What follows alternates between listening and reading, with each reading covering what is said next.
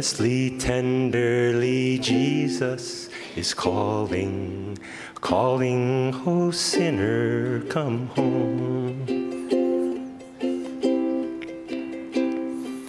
Oh, for the wonderful love he has promised, promised for you and for me.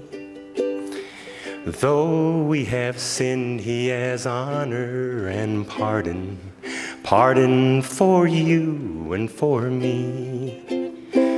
Come home, come home. Ye who are weary, come home. Earnestly, tenderly, Jesus is calling, calling, O sinner, come home.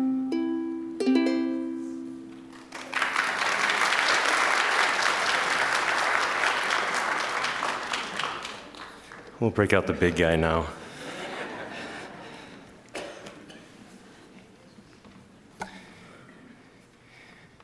And the important thing is, when I take my glasses off, it's like, you better know the words and you better know the chords.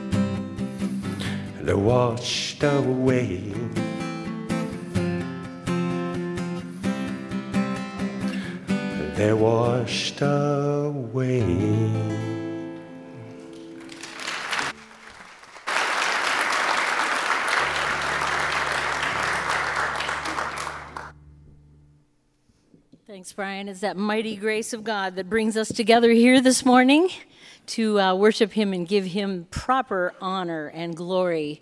I was glad when they said to me, Let's go to the house of the Lord. There's joy here. Why don't you stand and say hello to your neighbor and we'll worship together.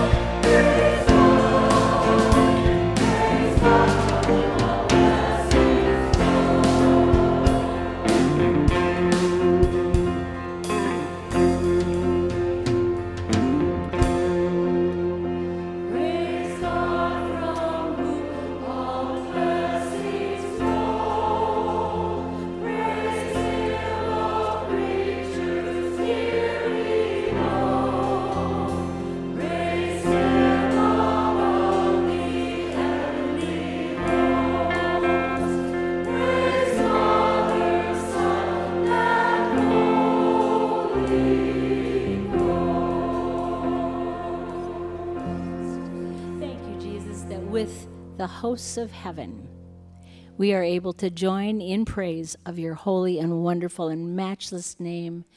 You with great power and glory, yet with a compassion and a love towards us that we cannot understand. So we come before you this morning in great thanks and praise.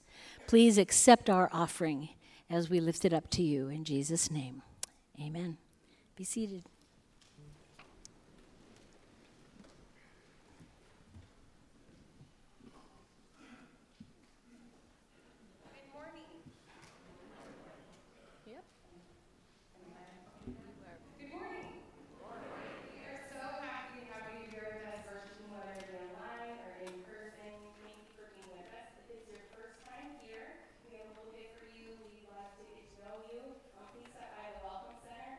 Out and pick that up. And as we ask for every Sunday, please fill out your connection card. You have three opportunities to do this, so there's no excuses for 100% participation. Um, if you picked up uh, one of our programs on the way in, it's an insert in there. You can also do it on our Find Liberty app at the Sunday check in, or you can go to our web- website at findliberty.net, and it's at quick links. You can do your connection card that way. If you are with us this morning, we'd love to see you tonight right back here for an all campus worship night at 6 p.m. All three of our campuses are joining together to worship. We come together and united in that to praise our one God. Come back tonight um, in this worship center. Childcare will be provided for newborn through fourth grade, so please register your kids on the Find Liberty app if you do need childcare. Let's have a round of applause for all of our volunteers who participate here at Liberty.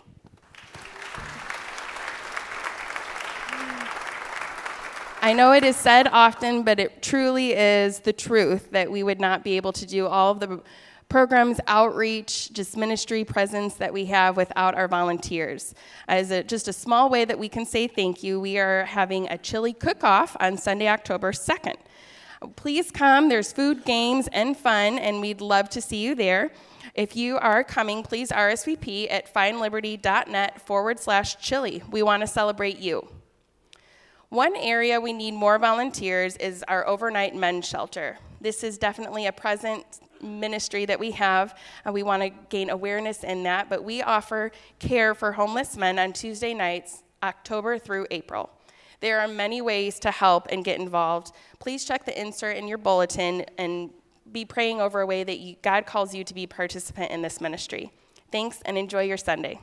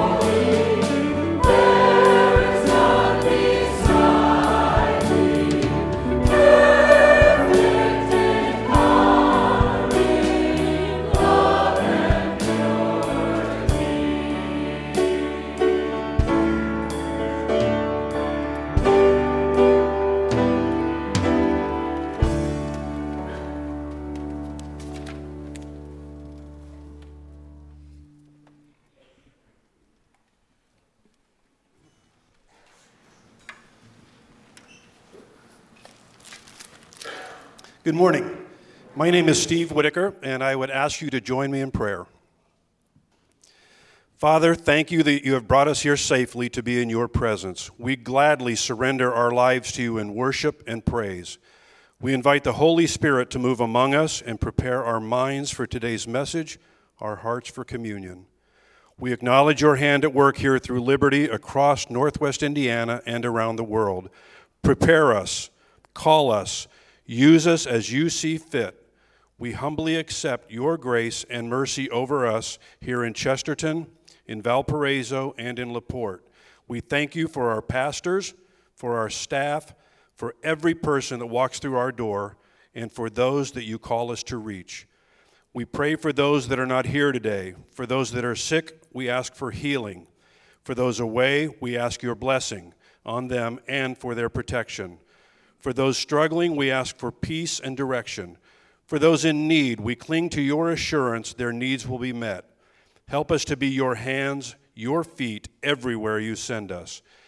Now, through your word, challenge us, Teach us, equip us to see and do your will. Inspire us as we learn more about your majestic ways. May we behold your beauty and sense your grace. Help us to show Christ's love to all we encounter today and in the coming week. We thank you for the gift of your Son, Jesus Christ. It is in his name we seek you and ask these things. Amen. We're going to go to, straight to uh, scripture reading now. So if you're going to follow in the Pew Bible, it's page 977. Um, if you've got your own Bible with you, I'll give you a second to turn to Ephesians 2, and we're going to read 19 through 22. And for those of you able, please stand for the reading of His Word.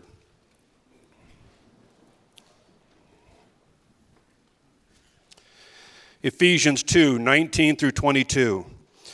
So then, you are no longer strangers and aliens, but you are fellow citizens with the saints and members of the household of God, built on the foundation of the apostles and prophets, Christ Jesus himself being the cornerstone, in whom the whole structure, being joined together, grows into a holy temple in the Lord. In him you are also being built into a dwelling place for God by the Spirit. Please be seated.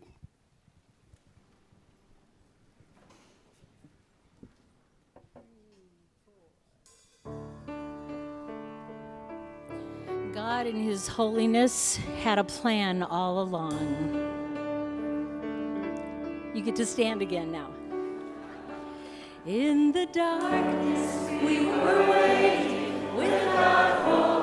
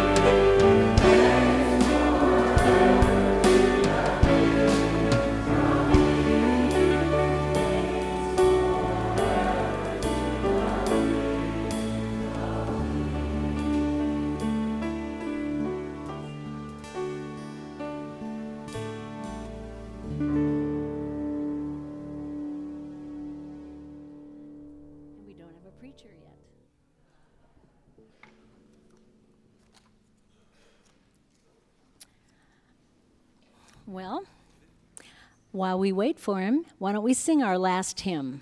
Let's do the, the first couple verses of our last hymn. Uh, there's four verses, so we can sing two now and two at the end, but I couldn't leave any of them out. We did this a couple, a couple uh, weeks ago. We did this, but um, here we go.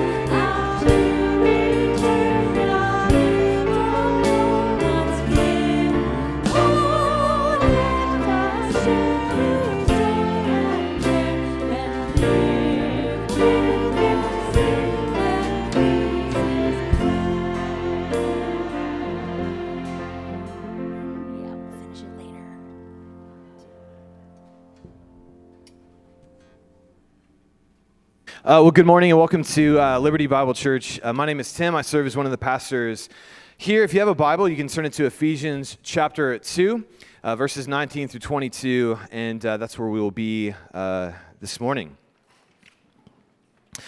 well, for three years while I was in seminary, I had a schedule that was insane.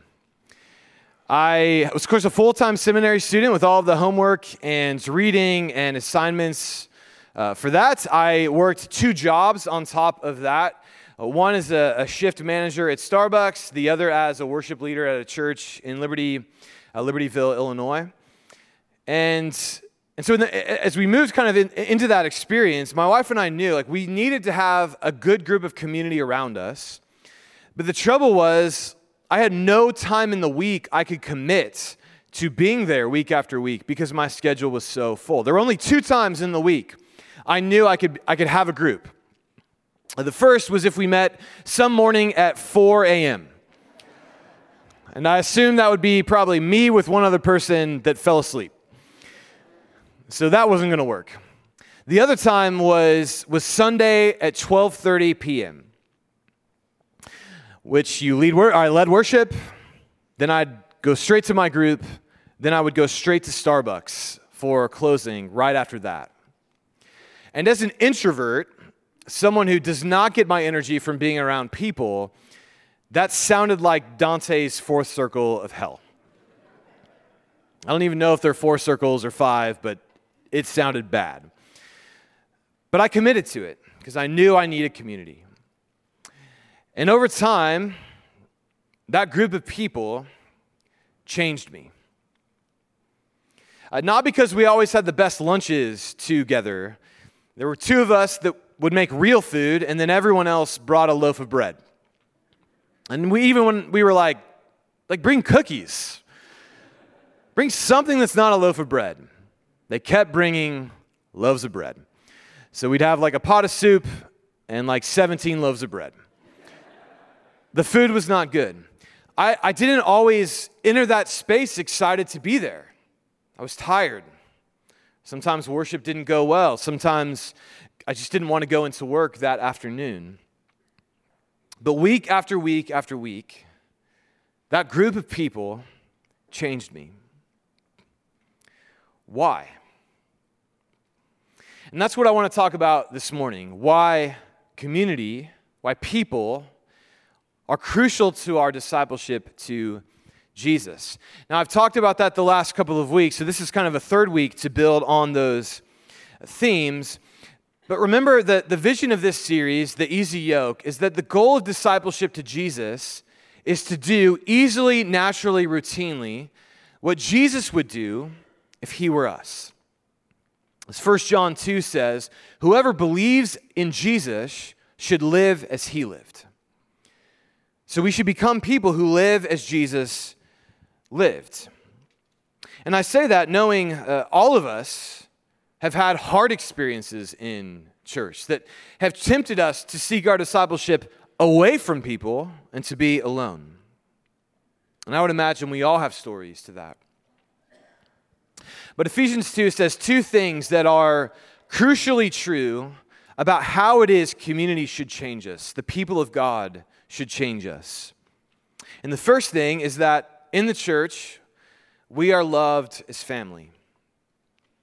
Paul says in, in verse 9 of chapter 2 So then you are no longer strangers and aliens. So you in the church, you're no longer strangers, aliens, but you are fellow citizens with the saints and the members of the household of God.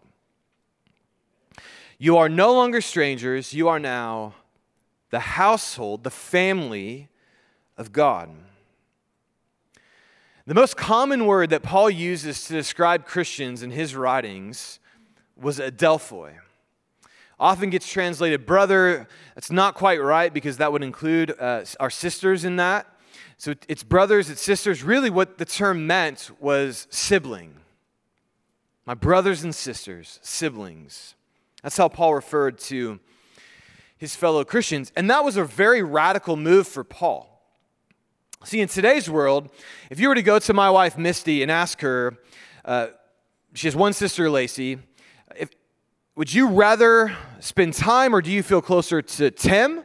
Or would you rather spend time or feel closer to your sister, Lacey? On most days when I'm performing adequately as a husband, she would answer, Tim. Thankfully, she's not here to verify what I just said, but you can ask her later.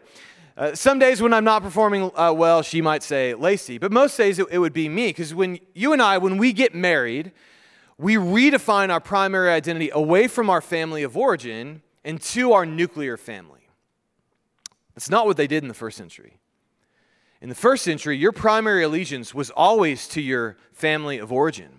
Your siblings were more important to you culturally and relationally than your spouse was. So for Paul to say, we're all now siblings, is to say your primary identification now is not your family of origin, it's your church. It's your family, is your church. That's what's, what Paul is saying. And Jesus spoke to this. In Mark chapter th- 3, we read, a crowd was sitting around Jesus, and they said to him, Your mother and your brothers are outside seeking you. And he answered them, Who are my mother and my brothers? And looking about at those who sat around him, he said, Here are my mother and brothers. For whoever does the will of God, he is my brother and sister and mother. So Jesus looks at his disciples and says, You are now siblings. You're my, you're my family now. It's a radical, a radical move. We are family. So, how does that help us change? Well, here's the deal I'm going to take about five minutes to talk about how our brains work to explain this. And it might be really boring. I'm going to try everything I can to not make it boring, but it still might be boring. So I'm warning you now, five minutes, you got to try hard, right? Don't pull out your phone, no social media. Don't, the person you're supposed to text back, now's not the time, even though you're going to want to because this might be boring. Five minutes, how our brain works. Here we go. First is our, our brains basically have two sides to them a left side and a right side. And the left side of our brain, it, it's what stores information. I should, this is my left side to you. I'll do that. Uh, left side, it stores information. And so the way our left side forms is through reading books. Right now, I'm engaging the left side of your brain, which is why some of you want to check out during this time as you This is boring. Teaching, uh, instruction, class. That's how the, the left side of our brain works. And information is really important to changing us. Let's go to the uh, next slide. I, have said our uh, discipleship, or the way I think people change, is through teaching, right? You need the Word of God to define your reality. Uh, the practices, which I'll talk about next week, community, which I'm talking about now, and the Holy Spirit drives all of those things, which I'll talk about in three weeks.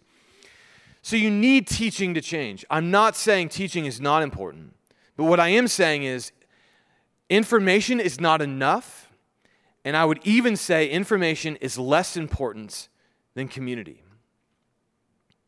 And here's why. Uh, James K.A. Smith, one of my favorite authors, he wrote a book about what I'm speaking to you on now. And he pointed out his wife and him got to a point where they just wanted to eat healthy and have a better rhythm of what they ate. And so they planted a garden in their backyard. They started reading a lot of books on how to eat uh, in a better way. And he said he, he remembered he was reading a, a particularly good book one time and he's underlining it. And it's just like, this is life changing. And then he realizes he's reading a book about eating healthy and changing the habits of your life while eating a hot dog sitting in the Costco food court. Right? He's got all this great information, but he wants to eat a hot dog sitting in the Costco food court. See, we react automatically to life, but your left brain works pretty slow. Anytime you need to access something in your left brain, it's like going into a library. Right? Okay, what book was that in? What page was it on? Right? How, how, should I react? And by the time you find the location in the library to respond to the person, you've already responded and you're driving home thinking about how you should have responded. Because your left brain works slower, it takes time to access it. So that's, the, that's your left side. The, the right side of your brain, it's more relational and it responds automatically to people.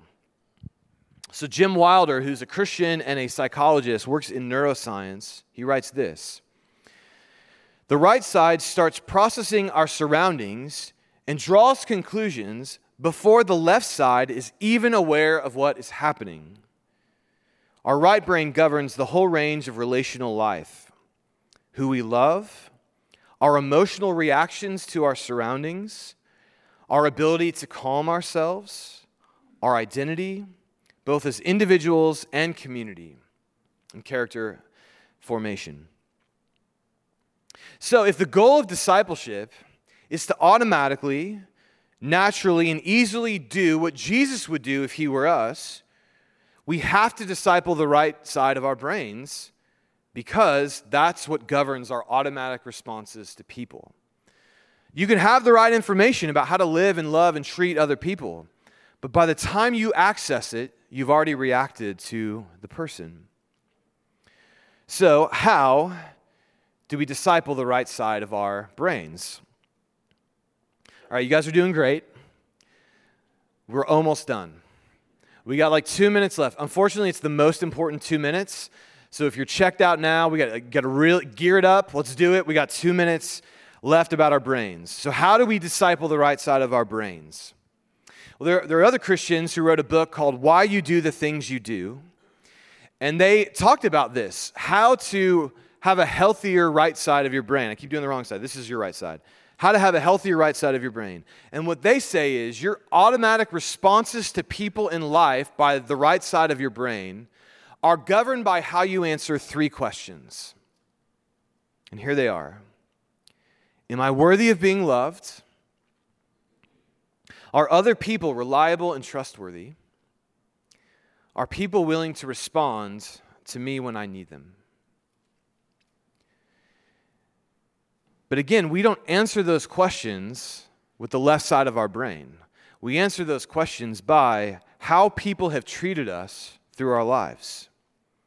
So if you were loved well in your family of origin, if they communicated you're a human being made in God's image. You are, you are loved. We love you. Imperfectly, but we love you. And that came through again and again. If you experienced in your, your parents or your siblings that they, they did what they said they would do, You could count on them. If you experienced them responding to you when you were in need, when you cried out for help, they didn't make fun of you and walk away, they, they responded to you. If that was your experience of life, your responses to other people are going to be very similar to that. You're going to communicate the same things to them.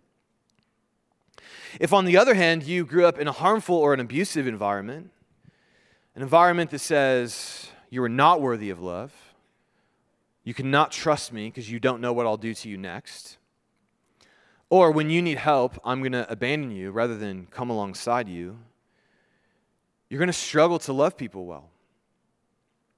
The best example of this is our foster care system, where kids come out of the foster care system and they're placed sometimes in a really loving home, but they still struggle, even though they're in a good home now. One of my favorite professors uh, that I had was a foster parent, and he told the story of a couple of kids that he and his wife brought into their family. And the first night, they, they put them to bed. They were very quiet and went very easy, and he was relieved. He goes to get them the next morning, and their, their bed was just soaked with tears. They'd cried all night. Because the experience they were coming out of was, was an abusive, harmful, untrustworthy one. And here's if, if you were in this guy's house, he just loved people so well. I, one, I only had one class with him. He was an incredible professor. You would know immediately I can trust this guy. He's reliable. He loves me. But it took an incredibly long time before those kids were not weeping themselves to bed every night, even being in that safe of an environment, because most of their experience of life was I'm not worthy of love, I can't trust anyone around me, and no one will be there to help me when I need it. It takes a long time to change those things. So, all right, brain study over. You made it. We did it. What's my point? We are loved into change. We cannot be changed if we're not loved in the way that Jesus and God our Father has loved us. That we need to be surrounded by people who communicate, You are worthy of being loved, you can trust me, and I will respond to you with what you need. And if there's any community in the world that should be that, it's us. Because that is the way, or think about the way the gospel answers those questions. Am I worthy of being loved? You are a human being made in God's image. Genesis 1. You have immense value, dignity, worth, and beauty. You are worthy of the love of the Father. He made you to share His love with you. Question two Am I, uh, am, am I uh, uh, can I trust the people? Or, or people trustworthy and reliable? The Old Testament. Um, kind of the Old Testament John 3:16 verse in Exodus 34 when God describes himself he describes himself with the, the Hebrew word hesed which means steadfast love means always unbreaking he's faithful to the end you can trust him he's reliable will God provide for me what I need when I'm in trouble we were sinners destined for hell and what does God provide for us his own son sacrificial death on a cross. Like that is providing for our needs. But those of us who have walked with Jesus for a long time, how many other stories do we have where life was falling apart and all of a sudden God showed up in a unique way? He was there to help when we needed him. That all of us as Christians should have these answer, answers to these questions informed by the gospel. And if that's true for all of us, then that means when we go to interact with one another, now we are siblings who have experienced the Father's love, and we deeply desire to communicate the Father's love to one another. It's why Jesus says the most important thing about for you, my disciples, is not that your theology is right. It's not that you have really killer worship services. It's not that you have great discipleship programs or kids are coming in. No, the most important thing, if you're my disciples, by this, everyone will know that you are my disciples if you love one another. And I've hopefully just given you a, a bit of an image of what that is. It means we're family. And we love one another the way that family loves one another. So that's first. Second, then, uh, we aren't just loved as family in this community, and that changes us. But secondly, we become for one another an experience of the presence of God. So Paul moves on in Ephesians 2, and he says this in verse 20. He says that we are built, or that uh, the church is built on the foundation of the apostles and prophets, Christ Jesus himself being the cornerstone. Verse 21. In whom the whole structure, being joined together, grows into a holy temple in the Lord. In him you are also being built together into a dwelling place for God by the Spirit. See, one of the confusing things about the Christians in the first century was they had no temple. So the Romans are like, Where's, where's your God at? You have no temple. And the Christian response was, We are God's dwelling place. God dwells with us, among us. And so this has two profound implications for us. First, when the church does not love well, we receive a vision of God that is not true. When we fail to love uh, one another in the way of Jesus, we communicate an anti gospel and a false view of God to other people. I had a, a season of, of my life in, um, where I, I served under someone I would now describe as a, a spiritually abusive leader. Uh, he was dishonest and he was domineering and he lacked self control. And I ended up, after, you know, I, I, didn't know how to understand that, and I ended up uh, seeking out a, a, a, counselor, a Christian counselor. It was just a quick aside. I think there's, in some Christian communities, this thought that if you need counseling, that's a sign something is wrong with you. I just want you to know there's something wrong with all of us. It's called we're sinners. So counseling is good. It's why we have New Hope. That's an aside. That was free. Um, so I'm there, and, and the primary thing he and I worked through was he helped me understand, because my prayer life was just dead at that point. He helped me see how my prayer life had been determined by this leader, because now I view God, I viewed God through this leader. And, and even though I could have told you the theological answers to the question, am I, am I worthy of being loved? I know the theological answer to that question. My left brain has worked very hard at that. But my, my right side had experienced um, some really hard things from this person. And I now believe that's, that was God's posture towards me. Is God, uh, is God trustworthy and reliable? I knew the theological answers to those questions. I know Exodus 34. I know Hesed. I know the cross. But I had experienced someone who didn't tell the truth, who wasn't reliable, and was, and, and was uh, deeply dishonest in his, his actions. That when we don't love each other the way Jesus loved us, it harms people. It affects their vision of God. And, and as I've interacted with many non Christians, I can tell you that's why a lot of people have left the church is not because they struggle with theology or they struggle with things the Bible says, although that's true sometimes. A lot of it is they, they've never experienced the love of the Father. They've never been communicated. You are worthy of love. And not because I'm telling you you're worthy of love, but because you're experiencing it from me right now. They haven't experienced that. And those who have experienced that, like me, like we're here. There's not a better place to be loved than in the church when we're functioning well. So when the church does not love well, we we, we communicate something that's anti gospel and a vision of God that's not true. But secondly, and this is the positive side of that, when the church is what it should be, people experience the gospel love of the Father. Those of you who are here, it was, it's been a year ago. Um, it was a year ago last Sunday when I candidated um, here. And it, it, was a real struggle for me to imagine leaving uh, the church that, that we had planted and we loved so dearly and, and moving here. But the moment when my mind came to a yes for coming here was when we were prayed for by that community group that only brought loaves of bread to lunch. We got back with those folks and we just said, we don't, I don't know what to do. You just pray for us. And at the end of that prayer time, some specific things were said, and it was like, okay, God, I think this, this is it. I hear you. By people who had proven time and time and time again Hey, Tim and Misty, we love you. You can trust us. When you need help, we'll be there for you. And being loved like that is a transformative experience. So, what does that, what does that mean for us? How do we do this? And I want to say, I want to say two things, then I'm in my seat. First is, is we have to seek the courage to love. Some of us have been deeply harmed or wounded by the church. And you don't want to love or open yourself up to other people. I understand that. That's why it takes courage to love.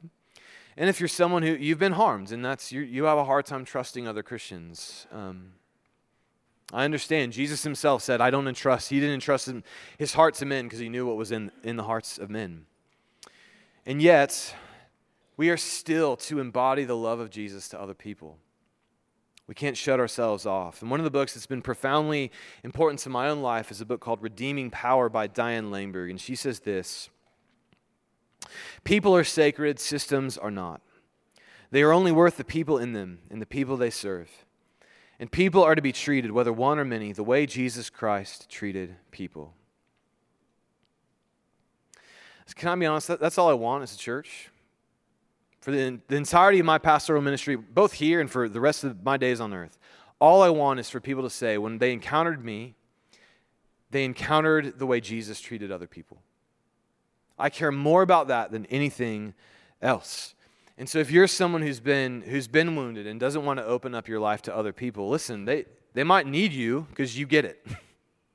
you get it in ways that those who have never been wounded or harmed, harmed don't get it that open yourself up and treat them the way Jesus treated people. I mean, just, just I encourage you, go read through all the Gospels and just watch Jesus' interactions with people. The one people he did not interact well with that were the religious people that uh, harmed everyone else. So that's your one exception. But everyone else, what do you want? Can I heal you? Do you want to be healed?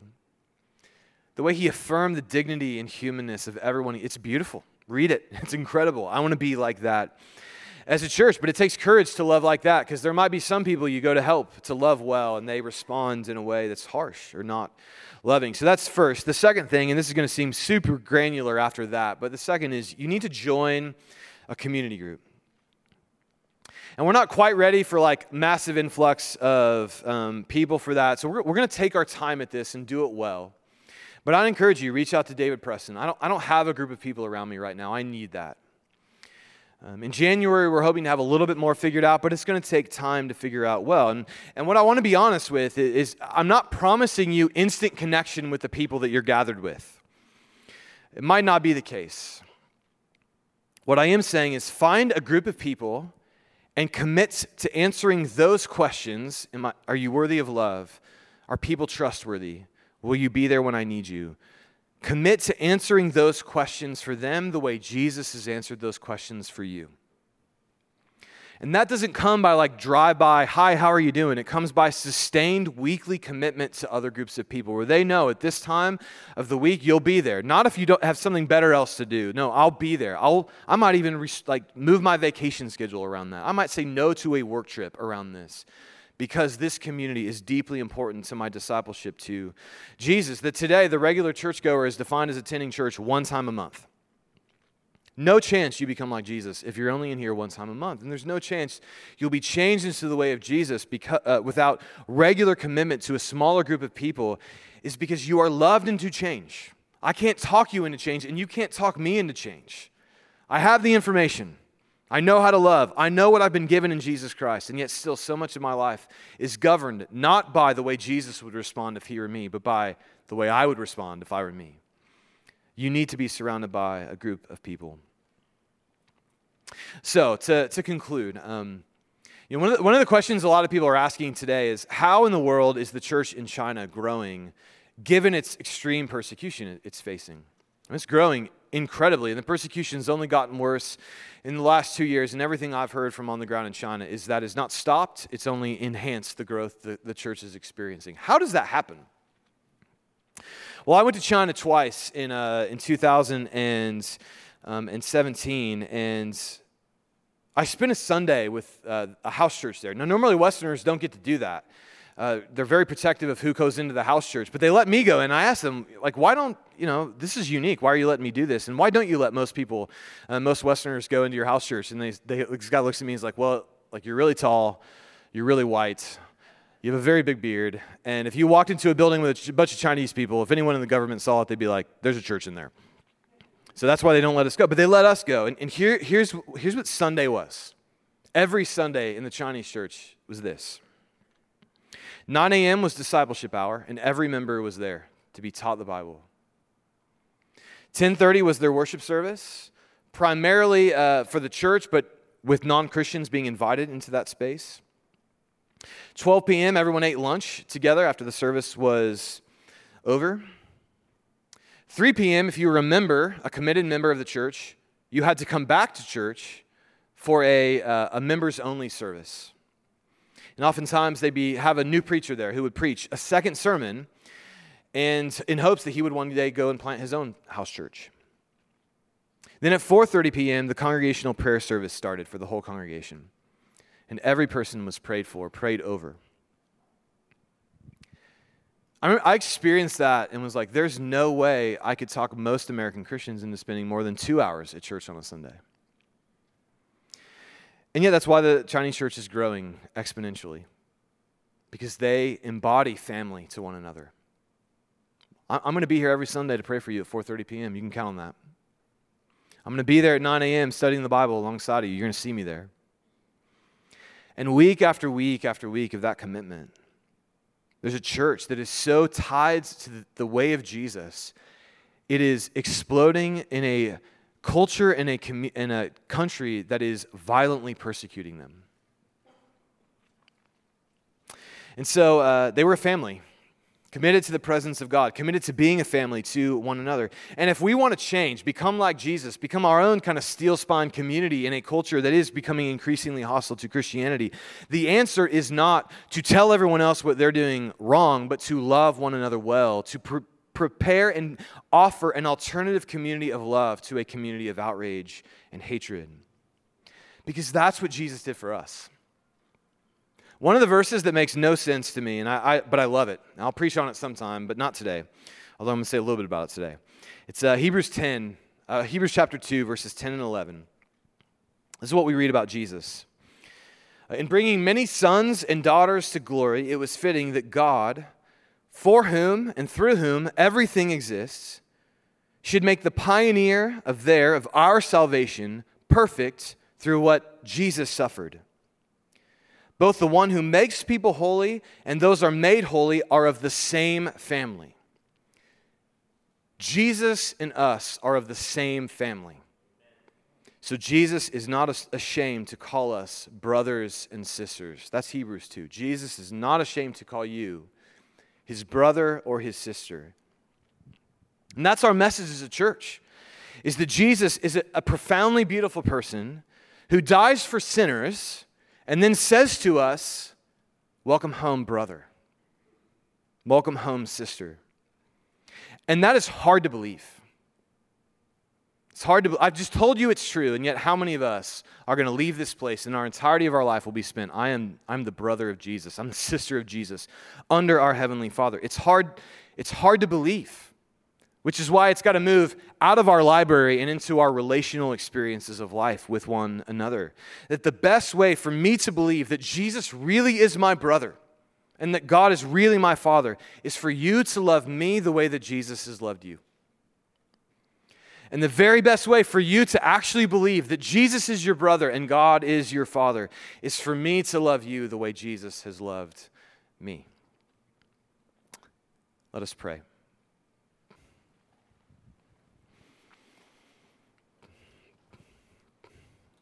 Our Father, who gave us your Son, so that he may call us his brother, his sister. What a gospel we get to believe and hopefully experience.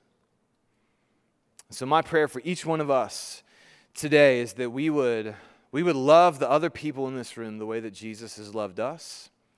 And I pray fervently, because I know I need it, that we would experience the love of Jesus through the tangible people that are, are here this morning surrounding us. Uh, make that true, I pray, in, in Jesus' name. Amen. Well, one of the reasons why we, we moved to a weekly communion is this is an experience of being loved by the Father through the Son with your siblings. We're going to invite you, if you're a Christian, if your faith is in Jesus, uh, come to the table in groups of five to seven. Uh, take the bread, you can dip it into the juice, and then wait to eat it together with your siblings, your brothers, your sisters. Eat it all together at once. Um, we, have, we have four stations up front, we have one up in the balcony. If you're not yet a Christian, this meal is not yet uh, for you. But I hope you hear the heart of Jesus as he wants you to come into the family. And so I'll be out in the hallway. I'd love to talk to you about that after service is over. But as you're ready, we invite you to the table of our Father.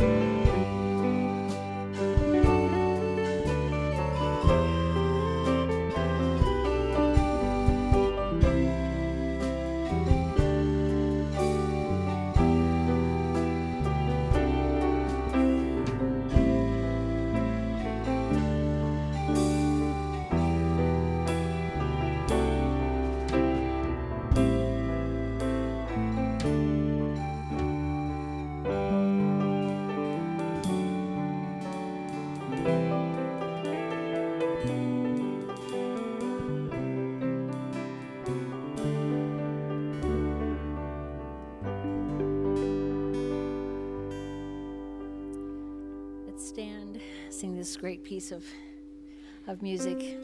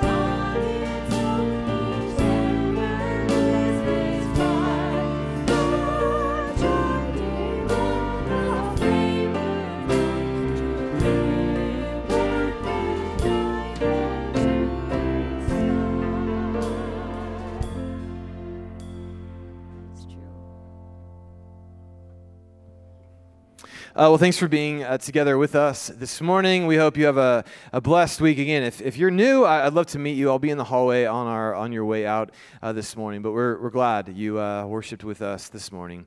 And with that, may I leave uh, us with these words uh, Grace to you and peace from God our Father and the Lord Jesus Christ. May you live in his grace and peace this week. You're dismissed.